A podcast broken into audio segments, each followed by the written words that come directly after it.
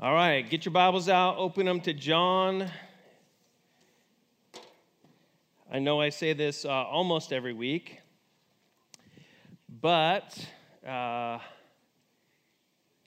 find it super helpful not to read your Bible on your phone, especially during a lesson, because of distractions and notifications and all of that. I'm going to challenge you 20 minutes without your phone. Can you do it? Can you stay locked in for 20 minutes? The plan for tonight is we're going to do a lesson in John 5, and then we're going to do a three or four songs. Uh, Becca Mohan is singing for us tonight. Becca Mohan, give it up for Becca. One of my favorite things to see in the worship band is all the kids that are getting involved. So uh, I'm really proud of those of you that have gone through the process and are working with the band, and they're just really impressed with you guys. So uh, I pointed out Eric in the back, and he, when I became a pastor, he was kind of a new believer.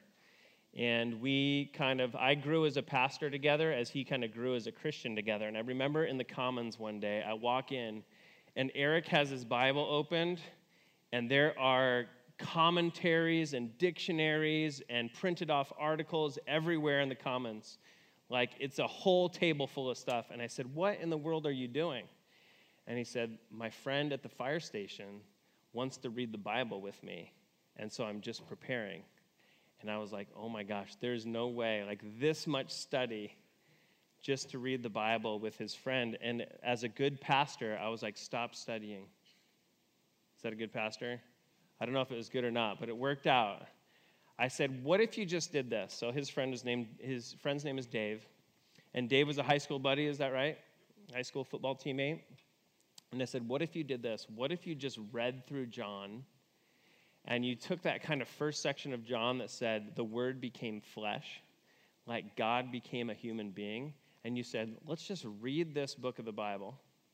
And as it describes Jesus, ask yourself, What do you think of if Jesus is God? What do you think about God? And Dave kind of like, Dave is a stud, and now, I mean, now has been a Christian for, I mean, since this Bible study. He serves at Redemption Gateway, he does counseling at Gateway. Um, but Dave had this saying that he'd always tell Eric, he'd say, like, well, my God wouldn't approve of that. Well, my God this. Well, my God wouldn't do that. Or my God thinks this. And Eric challenged, have you guys ever heard that before? Somebody say that? Well, my God would never do that. And Eric challenged him and said, like, how do you know? Based on what? Like, what text does it say that your God is this? And Dave kind of was confronted with this idea of like, I've made up a God. It's just kind of based on my feelings. And so he, so he entered into a Bible study with Eric. And I really want to use that to launch us into the study tonight in 5, in John 5, because as Eric and I were reading John together this week, he was like, Man, I get it. I get why Dave fell in love with Jesus in this study. And so I'm going to pray and then I'm going to teach, and I'm going to hope that we fall in love with Jesus in this study tonight. So, can we pray together? Father, we invite your uh, Holy Spirit to work tonight. Um, I pray you would quiet our souls. I pray um, against distractions and cell phones and conversations that might pop up. And Lord, just give us 20 minutes of you help us to see you in a new way. And I pray for me that you would refresh my soul. I pray for these kids that you would uh, reignite a fire inside of them. Lord, that we would leave this place ready to roll, like ready for mission, and that we would not see this as boring, but the most exciting thing we could ever be a part of. And I truly believe that's true. I pray it would come through as we, as we study John tonight. We pray in Christ's name. Amen. All right, as we are flipping through, just a review of John, I, I want you to put yourself in Dave, Dave's, uh, fireman Dave, in his shoes as he's reading the Bible. And it says this beginning, uh, John opens up and it says, The Word became flesh, that this Word that existed in the beginning, that created everything, the word is the light to the world. It brings order out of chaos, it brings light into darkness, and this light has come into the world. Let's put on flesh. And immediately, he starts picking teams. And Dave loved that he just kind of picked blue collar guys. Like he didn't pick the elite and the smartest and the most godly, he picked average Joes. And then he shows up at a party, and this wedding feast, this uh, couple is about to be totally shamed in their culture. They ran out of wine, and there Jesus is using his superpowers to like save them from shame. And the next thing we see is that he goes to the temple, and the temple was mistreating foreigners, outsiders. And he would, they were exploiting and making money off of people in worship. And Dave was like, that's messed up. And he loved to see that Jesus went straight into that temple and he set things in order. And he called out those people that were hurting the poor people. And then he went into Samaria, and Samaria is like the wrong part of town. You guys know what I'm talking about? I listened to Josh's uh, sermon this week, and it was great. The idea of Samaria is the place that you go around. You don't go through Samaria. They're gross, they're evil, they're like an ethnic hybrid. They weren't supposed to intermarry, and they weren't worshiping God correctly.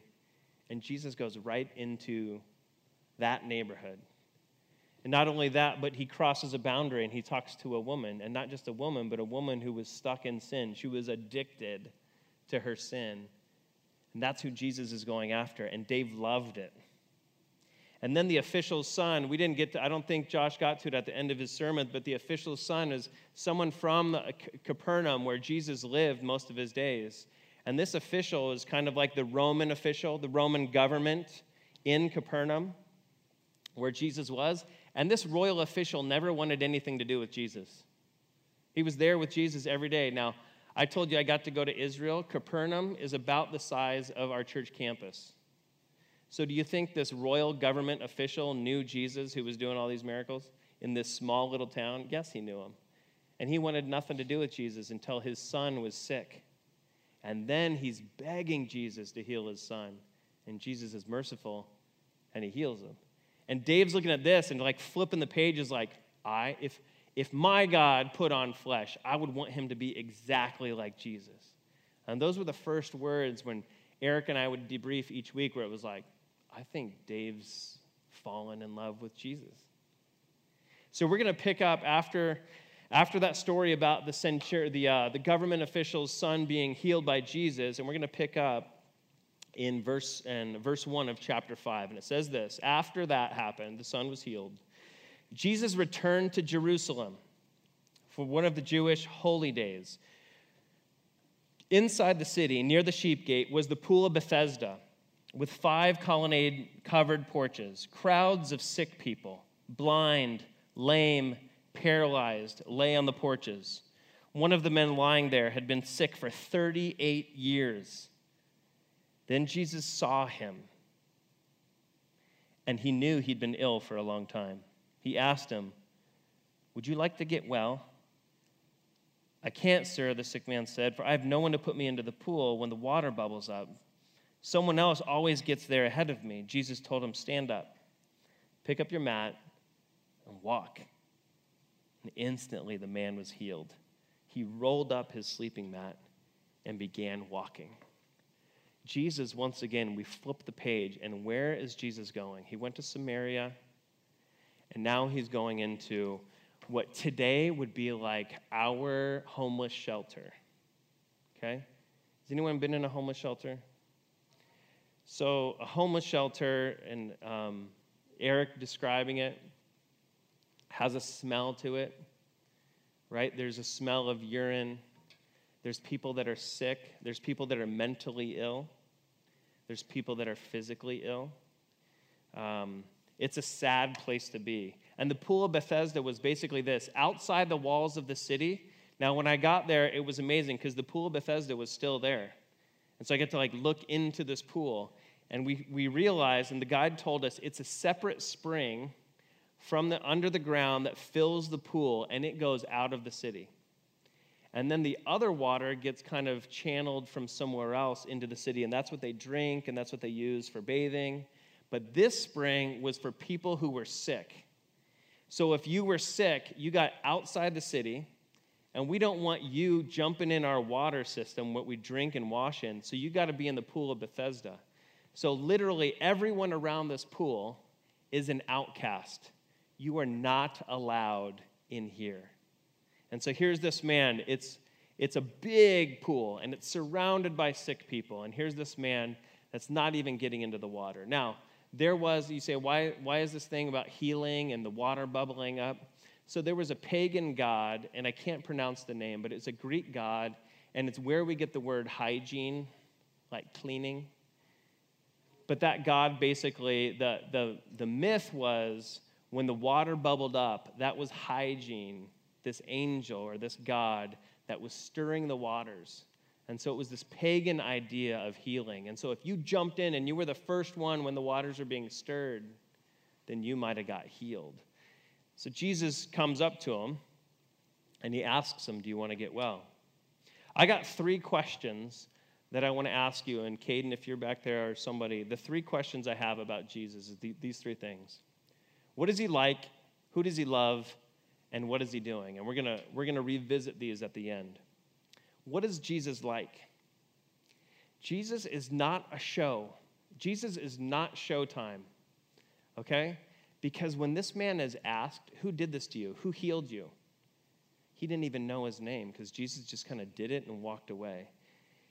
Jesus is not motivated by show, he's motivated by compassion. It's interesting, it says that Jesus saw him. Did you guys pick up on that?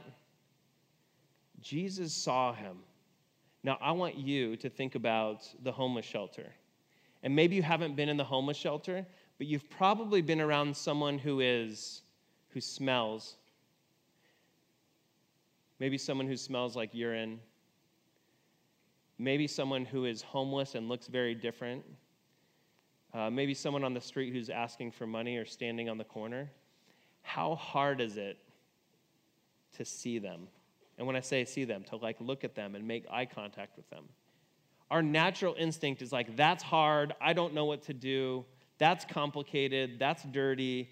I'm going to keep my head straight ahead.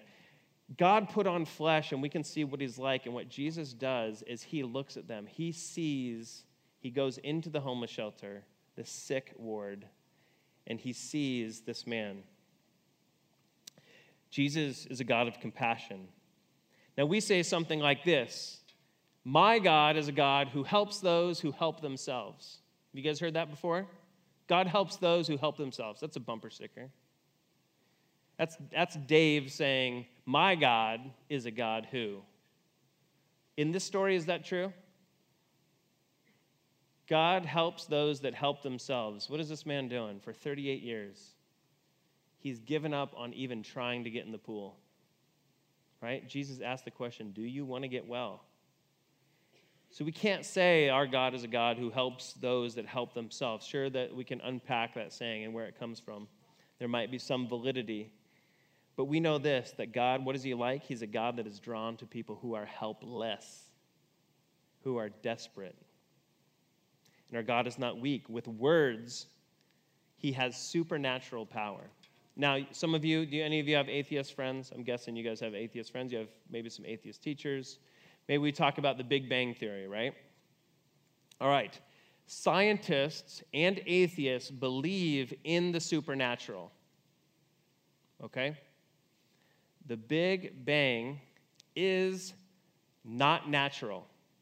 If you ask any atheist, do you believe out of naturally occurring laws of physics, there's nothing and then bang, there's something. And all of them would say, that is not natural. That is above nature. That is supernatural. The Big Bang Theory is supernatural phenomenon. Now we'd say, like I would say, I'm okay with the Big Bang Theory. Okay? I think Jesus spoke and the world was created. Now, I know how loud thunder is, and that's just like a little spark of electricity in the clouds and that's a big bang. I'm guessing if the supernatural thing that the atheists say happened, that the world was not here and then it came into existence, and we say there was something behind, unseeable, that spoke and made that happen, that that thing would probably be pretty loud when God spoke it into existence. So the fact that we say, people throw out the Bible and say, I don't believe the Bible because there's this supernatural stuff. Jesus says a word and somebody's healed, I don't believe it. And yet, everyone seems to believe when it comes to the creation of our world, even the Big Bang atheists would believe there's something supernatural, something unseen that is able to supersede nature. What is he like? He's compassionate. He goes to those people who are hurting, and he has power. Now, who does he love? Who does Jesus love? Nobody. Correction. Vanessa's head was like, what? Jesus loved a nobody. The person that the world said has no value, they have no value. He is 38 years sat, not able to go to the bathroom, not able to take himself to go to the bathroom. Like, he is sitting in his own waste, not able to get into the pool to take a bath. For 38 years, the world goes, he's invaluable. And yet, the Creator, who does he love? He loves the nobody. Which means this everybody has value. Now, I would ask you to kind of think through at your school, like, who is the nobody? If Jesus entered your school, like, who is the nobody that Jesus would go after? The one that the school maybe, and maybe your friends would say is useless. Instead, I'd love you to use this language. She's at the bottom of the J curve. She's not useless. She's at the bottom of the J curve. I'm not useless. Some of you struggle to say, like, I'm useless. I don't have value. You're at the bottom of the J curve. And if you guys were here for the J curve, we know this. At the bottom of the J curve is when you meet who? Who's at the bottom of the J curve? Jesus that in my humility and desperation is where Jesus finds me. And what comes after that? A resurrected life, a new life. The third thing is, what is Jesus doing? My short answer is this He's bringing the future into the present. And you're like, what in the world does that mean? And that's why I had these hoops up here. He's bringing the future into the present. Let me explain real quick. Now, I did not have a diagram, so we got these light up. I think that'll work. That's better than the diagram I was going to do. Uh, so here's how it works. In the Bible, there is this, uh, there's something called the old age, okay? It's the age we currently live in. Now, the old age is a time period that is defined by sin and brokenness and rebellion the blind, the lame, uh, the oppressor, uh, poverty, hunger, death, slavery to sin. Like this sounds pretty positive, right? This is how the Bible describes the old age. But there is a prophecy that through Abraham's family, someday a Messiah is going to come, okay?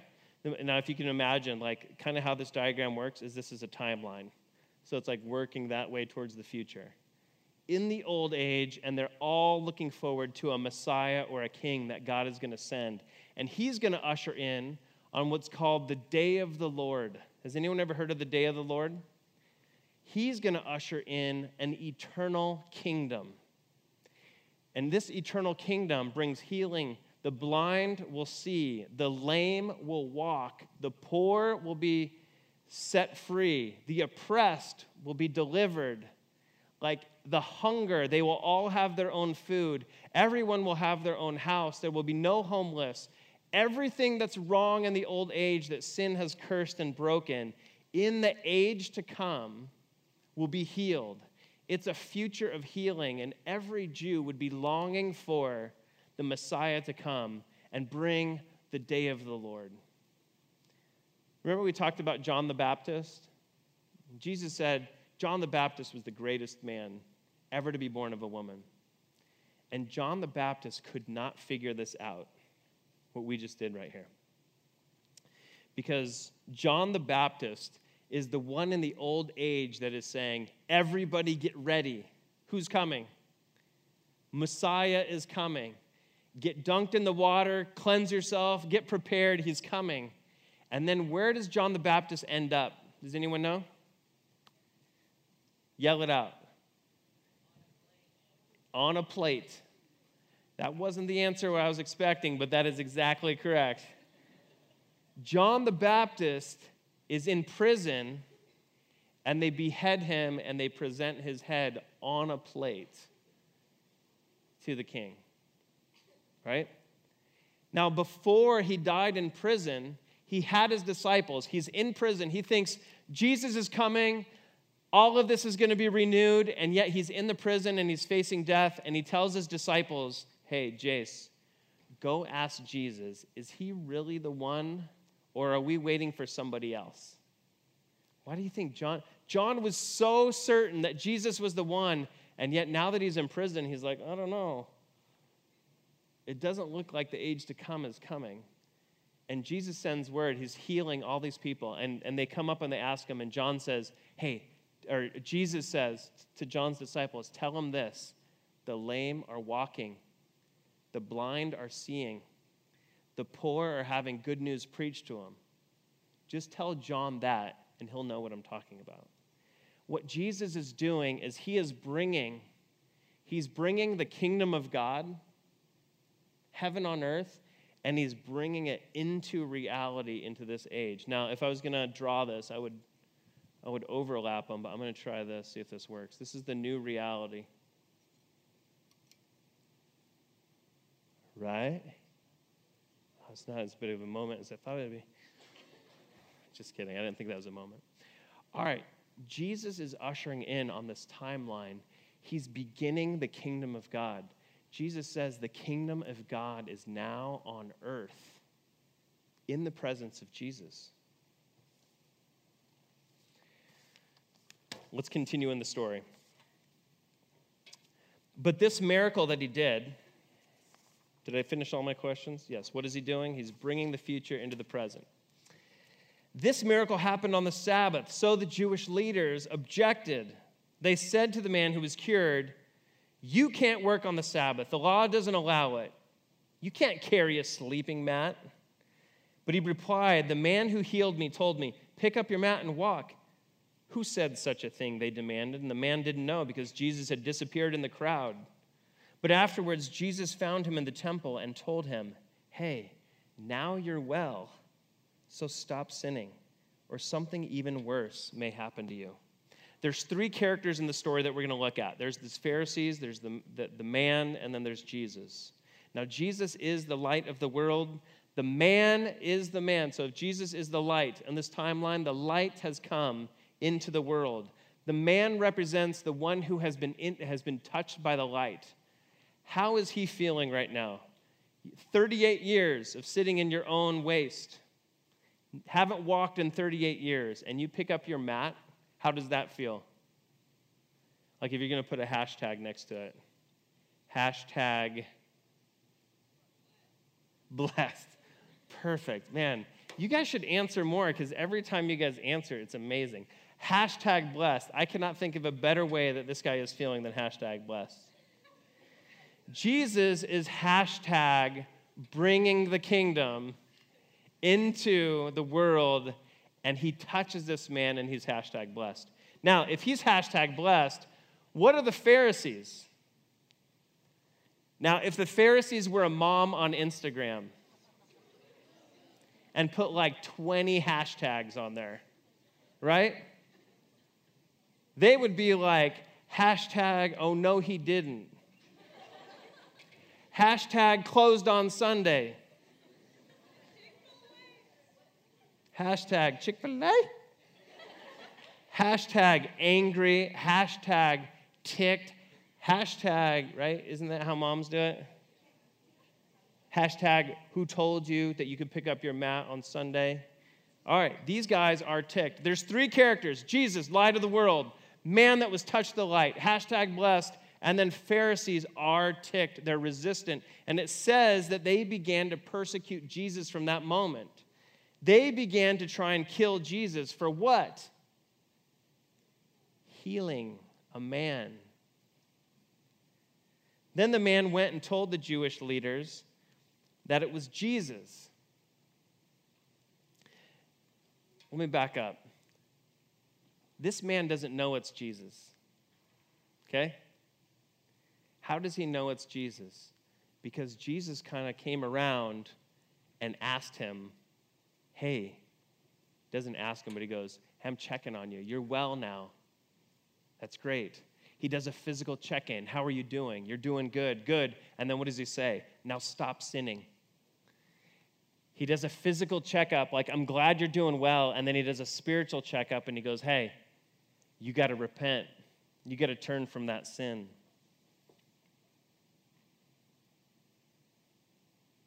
This man, is he tattling? Because he tells the Pharisees it was Jesus, and then they, they begin to plot the death of Jesus. Is the man tattling on Jesus? And I thought this, like, what's up with that, man? Like, these guys are trying to harass, and then you go, hey, that's the guy that healed me. And then they go and they try and kill him. Like, what's up with that? This man is so hashtag blessed, he cannot keep it to himself. Like, he wants to tell somebody who did this to them. And that's how new believers are, really. Those of you that are new believers, don't, don't lose that. That, like, this is what Jesus did, and I want to tell everybody. And Jesus, what does he do? Jesus says this, and I'm going to speed it up. Jesus says, I'm working because my Father's working. You guys ever hear people say, like, hey, I went on a trip, and they say, oh, was it business or pleasure? And they go, oh, it was business, right? They just asked Jesus, like, hey, Sabbath or working? Are you working or was it Sabbath? And he says, my dad is on a business trip, and he sent me on his business trip. And what is the business of Jesus?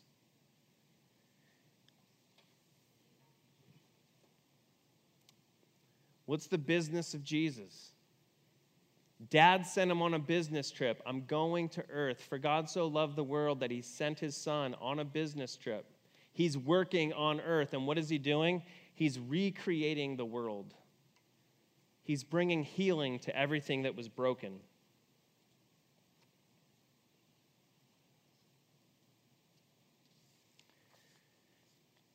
So Jesus explained, I tell you the truth. The Son can do nothing on his own. He does only what he sees his Father doing. Whatever the Father does, the Son does also. For the Father loves the Son and shows him everything he is doing. In fact, he says, the Father will show him how to do even greater works than what you're seeing here today. Then you will truly be astonished. Julie, I mean, uh, Julie didn't say this. That's my wife. She didn't say this. This is Jesus. Jesus said, the business trip is going to get better. You see healing, but this is going to be worldwide. The plan that God has revealed to his son is worldwide. Let me explain this diagram, and then I'm going to ask us some questions. This is the new diagram. Jesus has ushered into the world the kingdom of God. All things put right. Now we say, like, where does that exist on the world? Where in the world, look, at, look up at me. Where in the world do you see all things put right? Nowhere. Right? Jesus says the kingdom of God is like a vine. And when his body went into the ground, he says it's like a seed. And what has come up in the resurrection is like a vine, and it has begun to grow in creation. That people are beginning to come alive again. And John says later that, or Jesus says later in John, that if we are attached to this vine, which is the kingdom of God that sprouted from the resurrection, if we attach ourselves to Jesus, what comes out of us? Does anyone know? You guys are like two for two on these answers good fruit. What is this fruit? How would you describe it? It's the fruit of the kingdom. You go, what is heaven going to be like? Love, joy, peace, patience, kindness, goodness, self control, healing. Everyone's fed. Nobody is left behind. It's all love, it's all harmony. What is the fruit of the Spirit? It's the exact same list.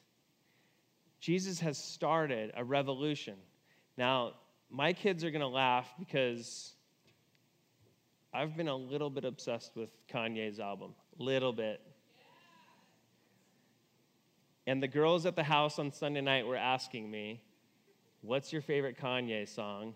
And I said, God is. Right? And there's this line, it says, Jesus, uh, this is not a dead religion. Fill in the blank. Jesus started, anyone know? A revolution. Did somebody get it? Caroline? She's the one that just turned red, so I'm guessing. Jesus started this revolution. And guess what? At the end of this passage, he says this Someday he's going to get rid of this red circle. And I'm holding them still because they're going to swing all over the place. Someday, this day is coming. On the timeline, look at this. What happens on the timeline when we reach this day? Jesus returns and he gets rid of the old age, and it's all love. Do you guys understand? Now here's what you need to know is Jesus makes a claim that the father the father's business that he gave him to do was to bring life from death but also this is an important one is to judge and you go wait a sec a few weeks ago brian you said i did not come to condemn but I came to save. And now you're saying Jesus is going to judge. Jesus, if we have a courtroom, who is condemning? He's the, uh, the one that's, that's trying to prove that you're guilty, right? That's the one condemning you. Jesus is listening to it. He is the one that decides life or death. And do you know what it's going to be based on? Here's what Jesus said in this passage He said, For those that have done good. For those that have lived in the Jesus way, they will receive the kingdom of God. And those that have rejected the Son and have continued in the old age, evil ways, will be judged. And you might go, wait a sec, I thought I just had to pass a test that said Jesus saves and I got into heaven.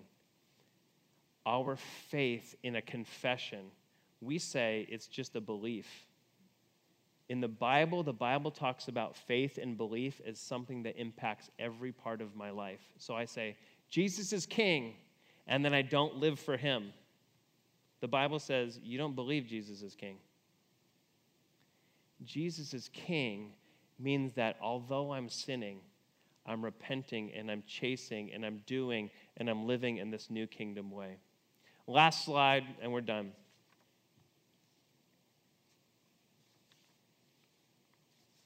As we live in the overlap, the kingdom of God is here in us, and yet it's not yet, the old age is not yet gone.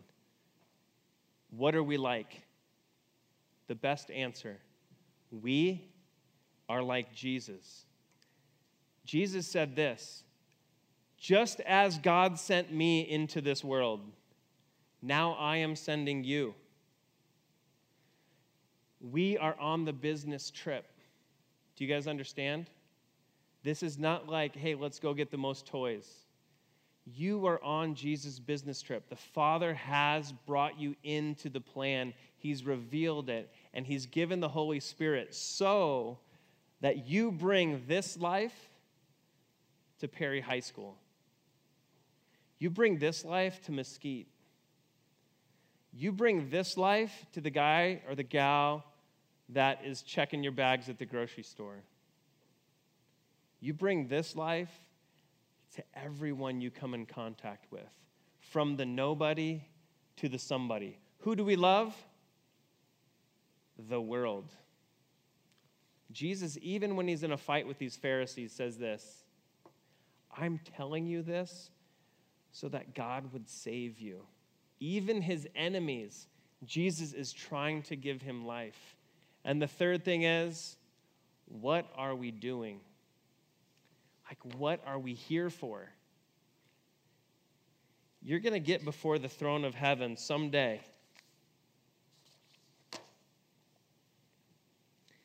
And you say, God, I pursued life liberty, and the pursuit of happiness. I said the pledge. I covered my heart. I sang the song. I watched the football game. I got the grades. I made the team. I won the award. I had followers. I had a good job. I made some money. I got married. I had some kids. I had good kids. I drive a nice car. I pay my taxes. I keep my nose clean. I keep my lawn looking good. I go to church and I read my Bible. That's not the business trip. That's the American dream. Are you in the partnership? Are you on the trip? And all I'm going to say is this in every area of your life where you have, it doesn't mean you have to give up the football, it means you bring the kingdom of God to football. You bring the kingdom of God to your math class, to your interaction with everybody. This is the business trip that Jesus came on, and this is the trip that he's sent us on. And then I'm going to quote Kanye one more time because I just have to. It's not a show. Caroline, you don't know this one? It's a mission. I kind of sounded like him there, didn't I? No, I didn't. Let me pray, and uh, Becca and Patrick are going to come up and lead us in worship. Father God, you have come to this earth on a mission. You have sent your Son, and he has loved us, and he has brought us into the kingdom. Lord, you have given your Holy Spirit to all of those who've called on the name of the Lord. And that spirit is growing like a vine in these kids. Love and joy and peace and patience and happiness and kindness and goodness and gentleness and self control. Lord, all of it is sprouting up in these kids, but it's for a purpose. It's for the purpose of bringing the kingdom of God on earth as, as it is in heaven. I pray that we are like the healed man who is telling everybody what Jesus has done. And I pray we are like Jesus and we are going to the nobodies to bring them good news. God, I pray that you would do that by the power of your Holy Spirit and for the glory of your Son, Jesus Christ. We pray in his name. Amen.